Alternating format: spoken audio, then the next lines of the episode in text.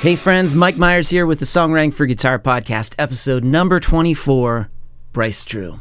About a year ago, I was watching this Puremix tutorial with legendary producer Greg Wells, and he was working on a song called Lucky Number with an artist, Bryce Drew.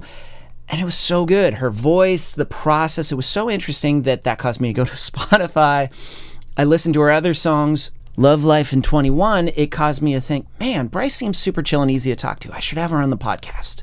And in this episode, you're going to discover she's super chill and easy to talk to, but her songwriting is fantastic. And we're going to talk about her process, how she got started, what inspires her, how she gets creative, and the songs that she's working on right now with Greg. So we're going to jump into it. Episode number 24 Bryce Drew.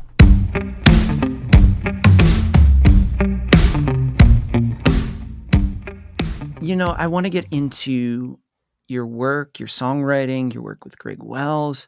But I really want to go to the start because when I look at your bio, it says, I don't remember life before music. Has music been just part of you? Yeah, always. I mean, I didn't start writing music until I was 16, but I've been singing my whole life. But even at that turning point, when I wrote my first song, like it is very hard for me to think of the person that I was before I was doing that is so hard. I was like, who was I? And did I even exist? like, were you a person, especially like pre, pre let's say pre songwriting, pre guitar, mm-hmm. like, you know, trying a little bit of this, trying a little bit of that, going back and forth, like different activities. And it's like nothing really, uh-huh. nothing really grabbing you. Yeah. I did hip hop dancing. and I quit the team the day before the recital. I played soccer. I was goalie. Also, didn't work out that well. Did gymnastics, horseback riding. Uh, well, shit, you try to you, that. That's a jump worked. right there. So many. And I mean, for for the gymnastics talent show, there's a video of this on my Instagram. But when I was like six years old, there was a talent show for gymnastics, and everybody was doing all these tumbling routines, and I decided to sing Norah Jones in the middle of the floor while my friend did like back handsprings behind me to Norah Jones. Like that that should say it genuinely.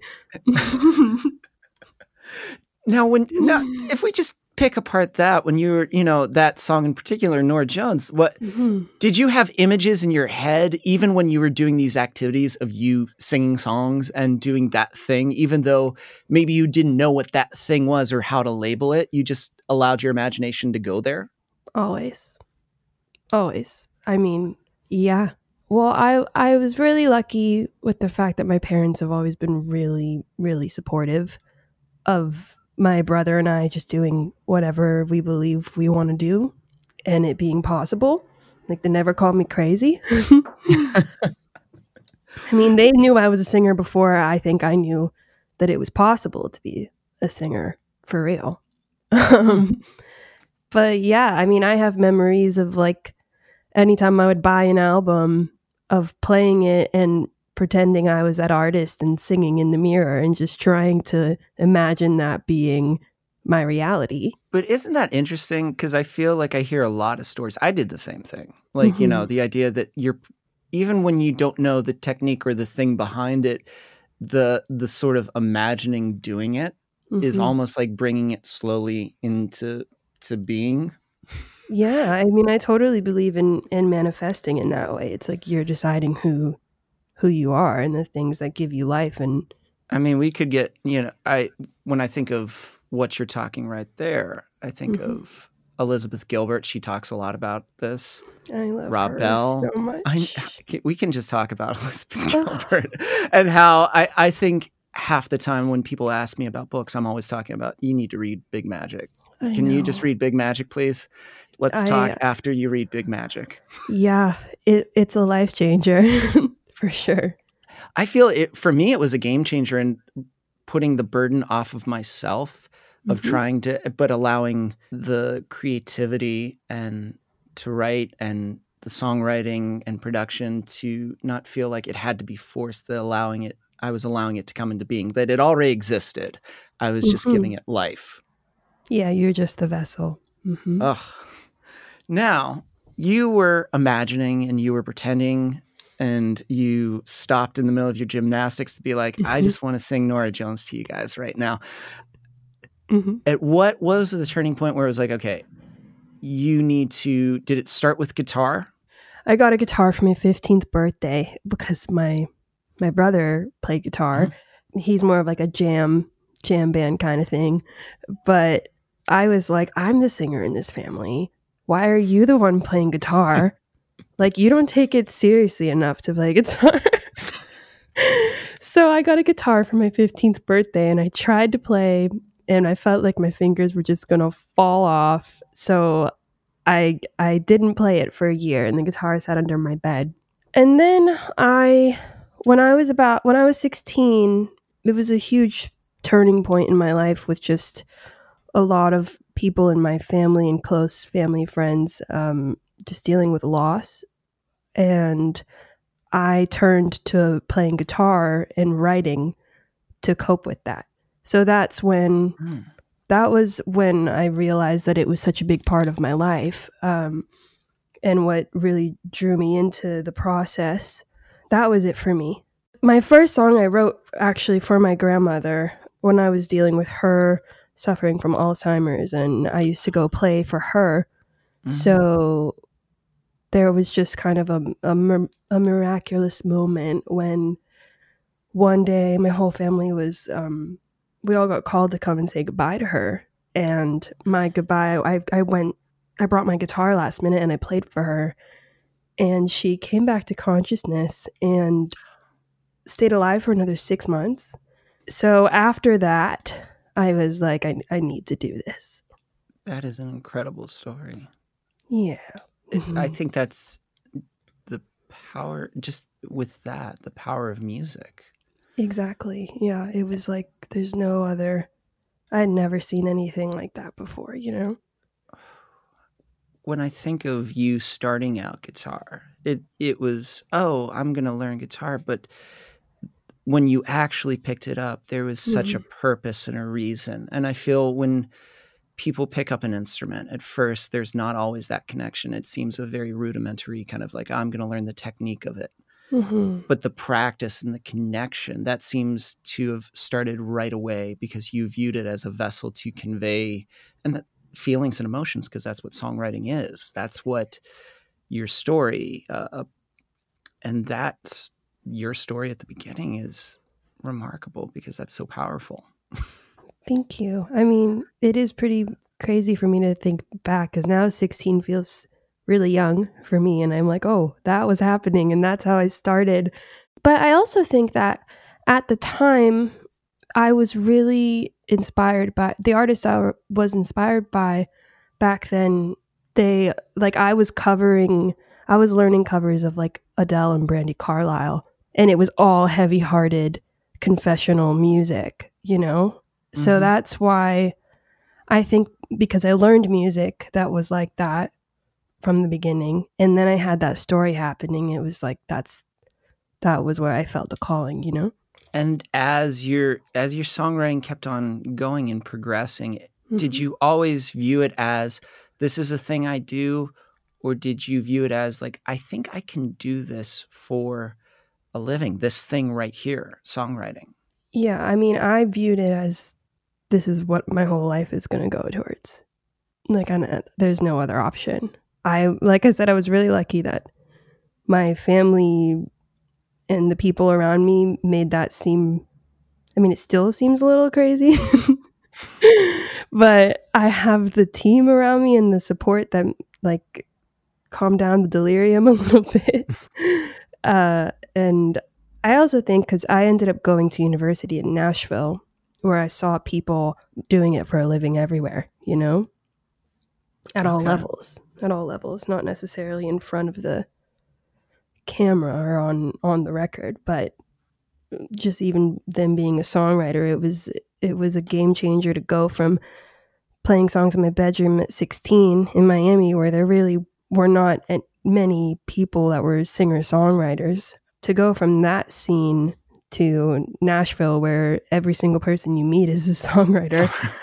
it was like, okay, there's a world for this, you know? now, when you went to college in Nashville, Mhm. was it for songwriting? Yeah. So I was a songwriting major and a music business minor. Did you go to Belmont? Yes. Yeah, I was gonna say uh, I was that that would probably be the place to go. Mhm. Um, then do you know Judy Stakee by chance? Just by association, she's really, Association. um, yeah. she's re- she mentored a lot of my friends and is close with with my mentor Jodi Marr and with Greg as well. Yeah, Judy is awesome. I, I was like, I think she has one of her books at the beginning Mhm. is uh it when you're a freshman, I think she was saying is one of the books that she has they have freshmen read and she does occasional critiques for songwriters at Belmont. But yeah. how was that shift from going to college and viewing songwriting? It was one thing pra- you were pra- actively practicing it. How did it feel to go to school to learn songwriting? It was amazing. Well, first of all, I felt like I knew nothing. I still kind of do. I mean, I mean, you, you go to a school like that and starting to write songs at 16 is late. Like everybody in my class had been writing since they were like 9. And it, you know, so I was like, yeah, I, have been playing guitar for 2 years and I got into university with the only 3 songs I had ever written. And I honestly just I felt like I mean, a lot of people will t- say like, yeah, go to school for it. Some people will say you don't need that.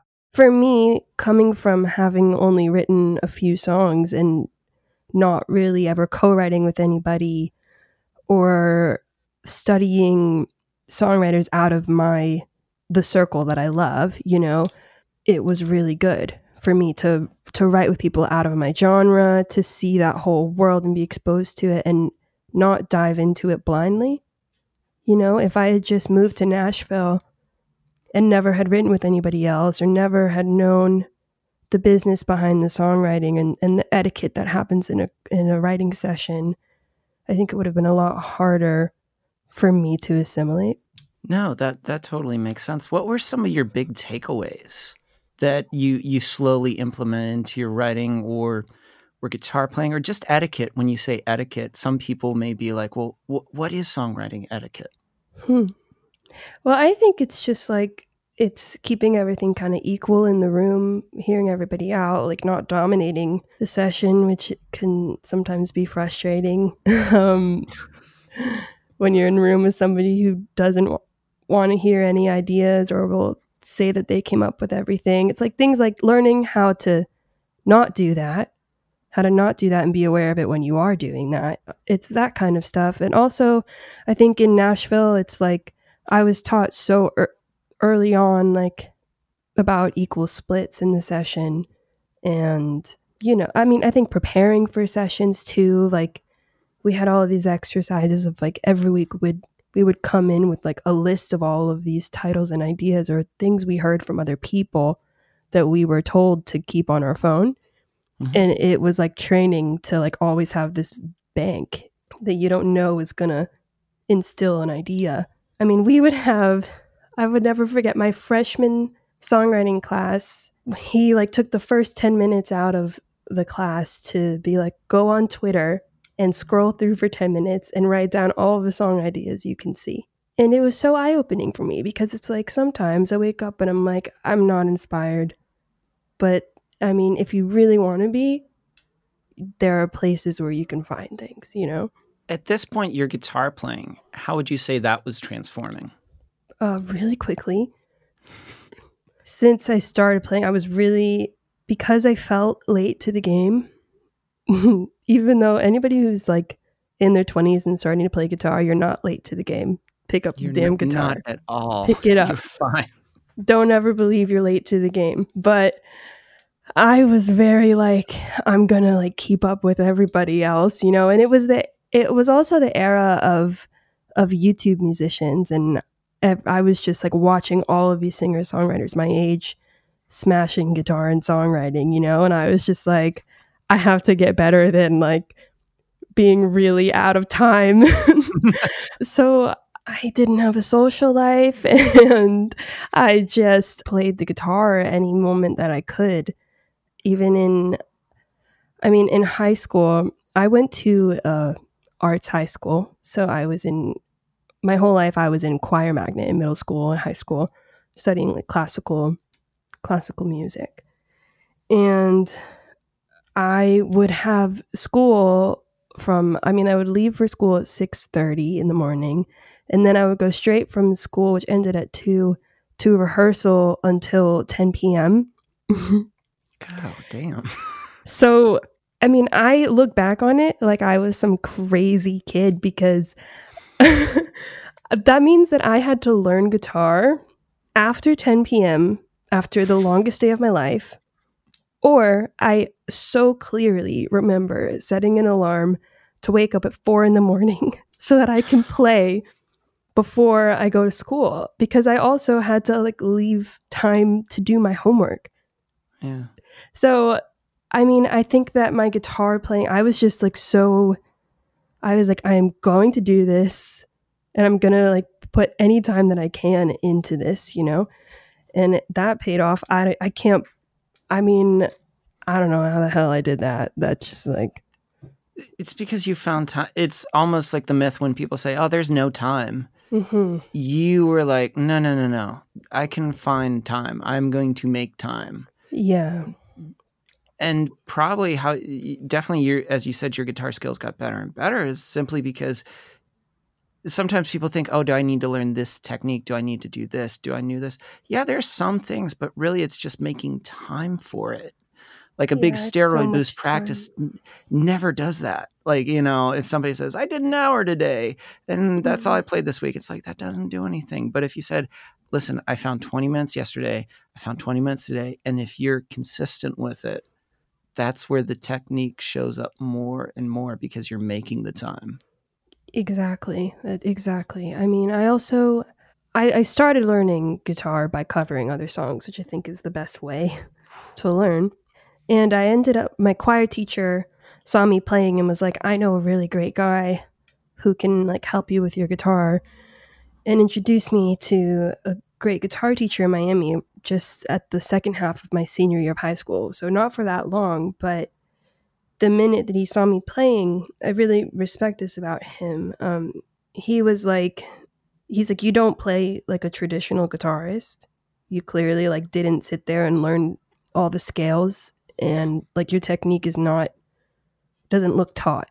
And he didn't want to change that. So he was just like, keep doing what you're doing. Find the songs that you love and you want to figure out how to how to use that technique and and I'll help you get that and get the shapes. But like he he was really careful to not confine me to a taught way. I love teachers like that. I had a teacher like that. When I teach, mm-hmm. I, I want to do the same thing. It's your job is not to force the person into a specific mold and be like, this is what it is. And there you go. You can play a solo, but they look in, they go, okay, what do you want to do with it?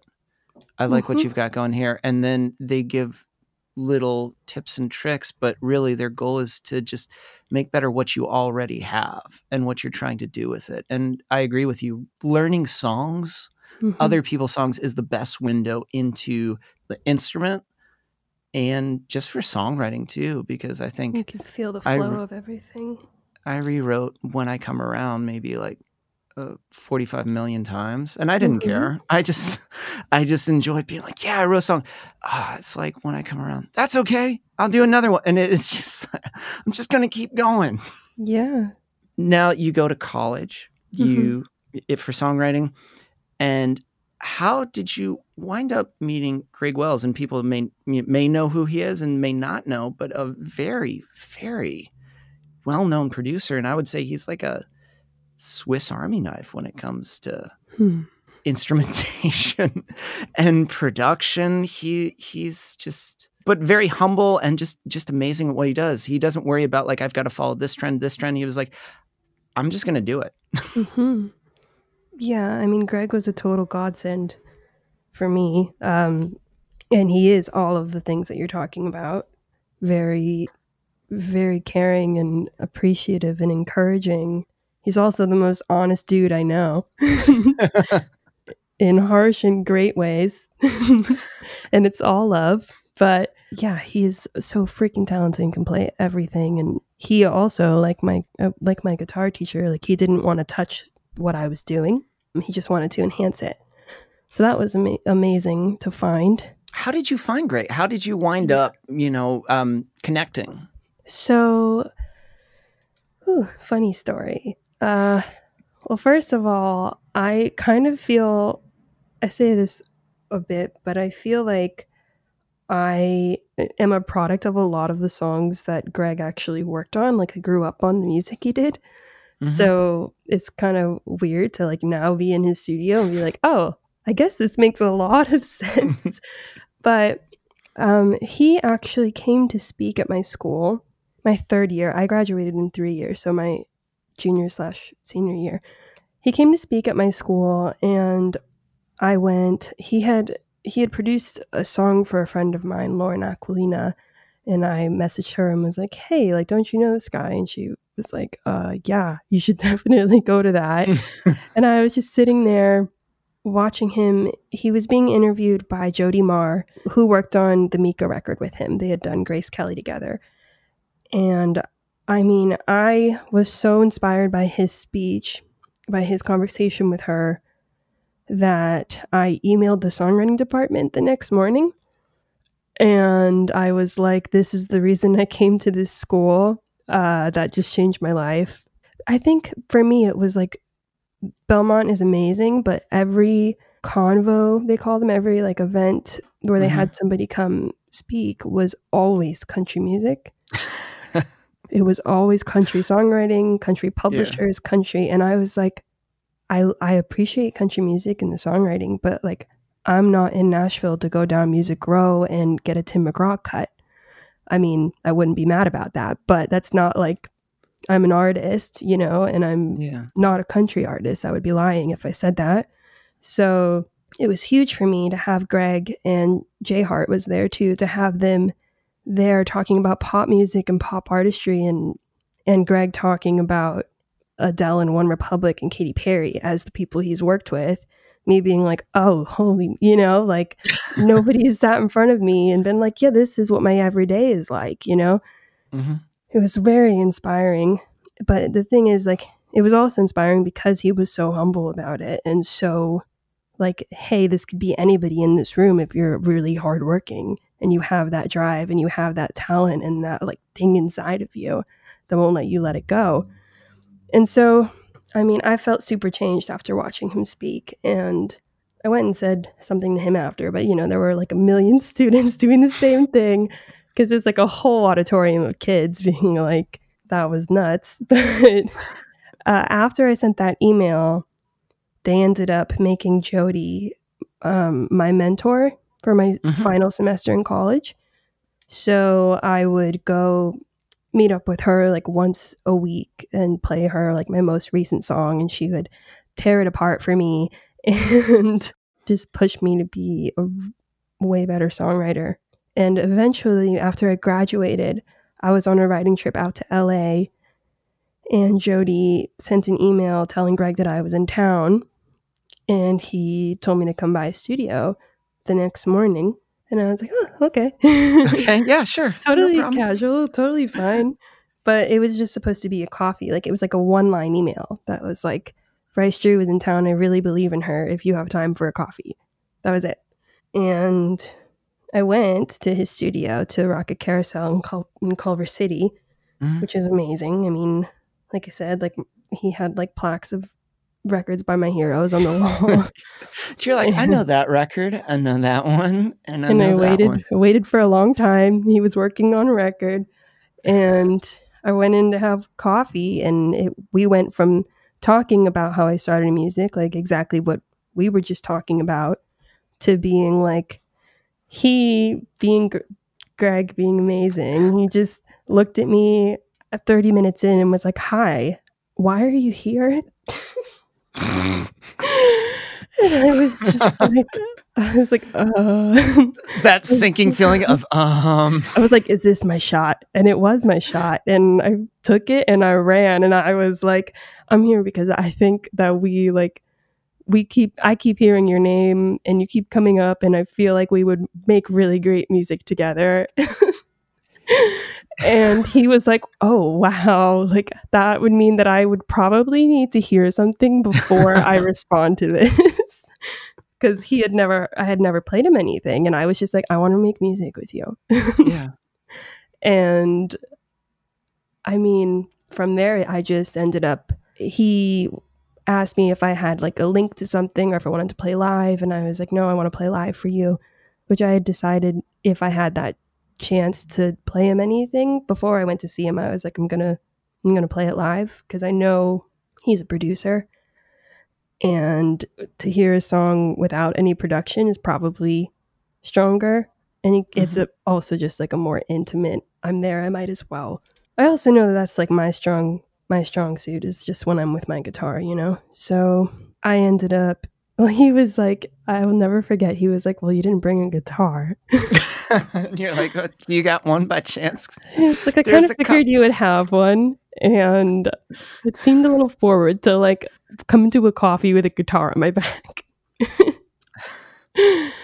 but it was great. I mean, I played 21 for him first, and he immediately was like, A lot of people need to hear this.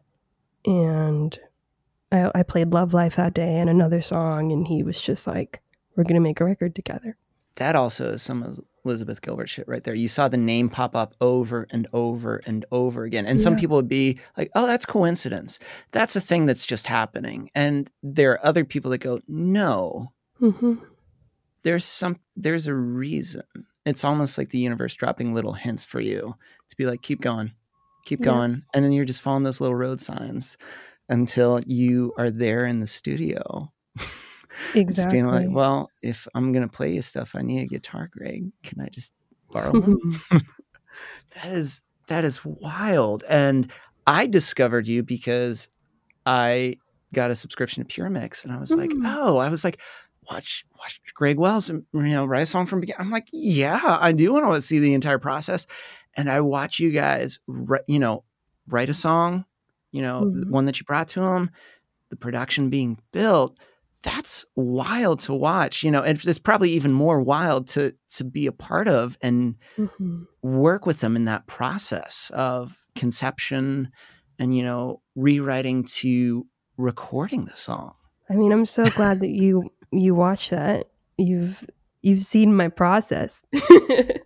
I have, Crazy. but it was it was it was wonderful because what you were talking about earlier, etiquette, that sort of mm-hmm. give and take, that back and forth, there was such a flow between you two when it yeah. came to that process. A lot of opening about ideas and like, well, where should the bridge go? Well, let's just try it. Let's see what ha-. it was very free flowing and allowing to okay, when this is good and when we feel like this is this this is where it needs to be and this is strong. Mm-hmm. Cool. That's it. That that's what it needs to be. It was yeah. an a, an awesome kind of flow between you two. Thank you. I mean, yeah, I do think that it is. Uh, I'm. I feel very grateful that Greg is not only my producer, but that he understands my writing so well and our skills mesh so well together. Like what he did in that bridge, I didn't even think about going there when I, because I walked in with the verse melody and the and the first verse and the chorus already done, right? But mm-hmm.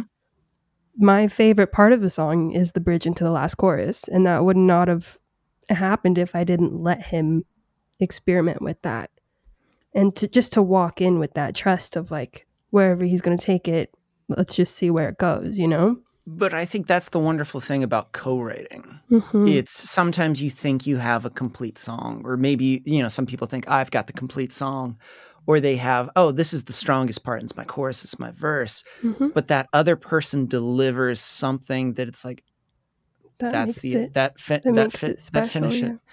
And to well, me, mm-hmm. that's mm-hmm. the that's the beauty. Yeah. I mean, that goes back to when we were talking about etiquette and stuff, even with the splits and everything. Like, I mean, that's a, to me is a 50 50 split right there because that just changed my entire song and like without that it wouldn't feel anywhere as powerful or as special to me so i mean i know back when i was in songwriting class and stuff it's like we would talk about how one word could change an entire song genuinely and it's like it's really hard to to try and split up a song that way because it really is such a joint effort to create is this weird. thing. Yeah. It's weird to be like, yeah, you get 12.4. For one, yeah. and it's just like, so really? messy and It's just yeah. it, it is. It's messy on split sheets and just like, okay. And then for publishing, you're going to get, Mhm. You know, this, this two, just make it 50 50.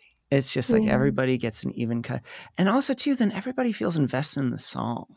Yeah. like nobody's ever felt invested in something like you know i was never invested into my you know the jobs i did my Yeah. my part-time jobs because i was like this is a temporary this is nothing i imagine that's how someone feels when they're like you only get Mm-hmm. It's just 2.5. value. It's just value too. yeah Like recognizing the other person's work and effort into everything. I mean, but I, I am really glad that you caught that series, and it's been really cool to to hear from people who have watched it all and feel a part of it. I mean, that was also the first song I ever released.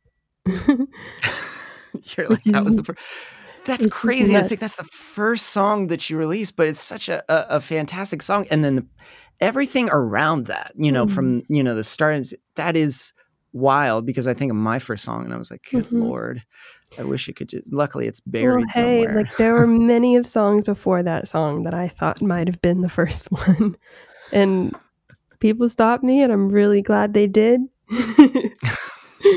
so, I mean, it is crazy for me to think that I released my first song this year when I'm also telling you that I don't remember my life before music or writing because there was this whole gap that people don't see of, of developing at all and writing so many songs, hundreds of songs before we get these few, you know, or we can pull those out of it and know which ones fully represent me and are telling my story as much as they can. and it's also it's an interesting story because that, i think that's the important part Mhm. that it's not good stories you know it's a boring story if it's like yeah i picked up the guitar and i was great and the first song i wrote it was a hit Mhm. The first That's song I wrote really- was awful. yeah it is just like it's Somehow it got me into college, but it was awful.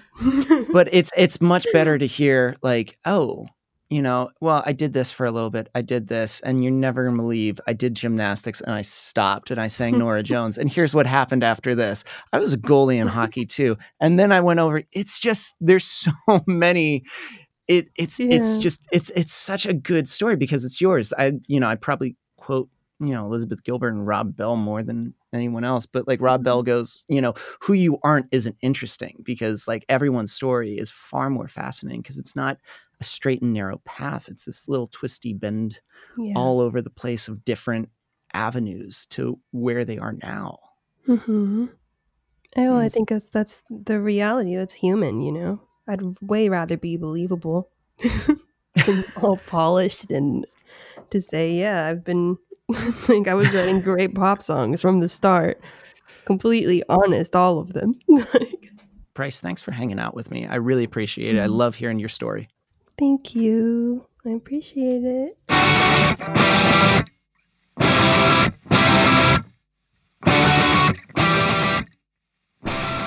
Was I not right? Super chill and easy to talk to, but most importantly, fantastic music. So if you don't follow her on Spotify, make sure you do that right now and check out that song that I had mentioned at the very beginning that I found her from in that Puremix series, Lucky Number.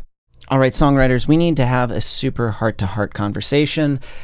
The cowboy chords and that string pattern that you've been reusing for the past 50 songs needs to stop. But don't worry, I'm not chastising you. I'm not trying to make you feel bad. I just want to let you know that there's more out there. There are other voicings, there are other strumming patterns. And that's why I'm hosting a free five day Songwriting for Guitar boot camp. We're going to be getting you to stop thinking just like a songwriter, but a songwriting guitarist, to actually take control of your instrument. It shouldn't be the other way around. Start finishing those songs, start tracking your guitar, demoing your work tapes, start making money with your songs. If that all sounds amazing and one of the things you want to do in 2021, just go to songwritingforguitar.com and claim your spot in the Songwriting for Guitar Boot Camp. Everything kicks off February 15th.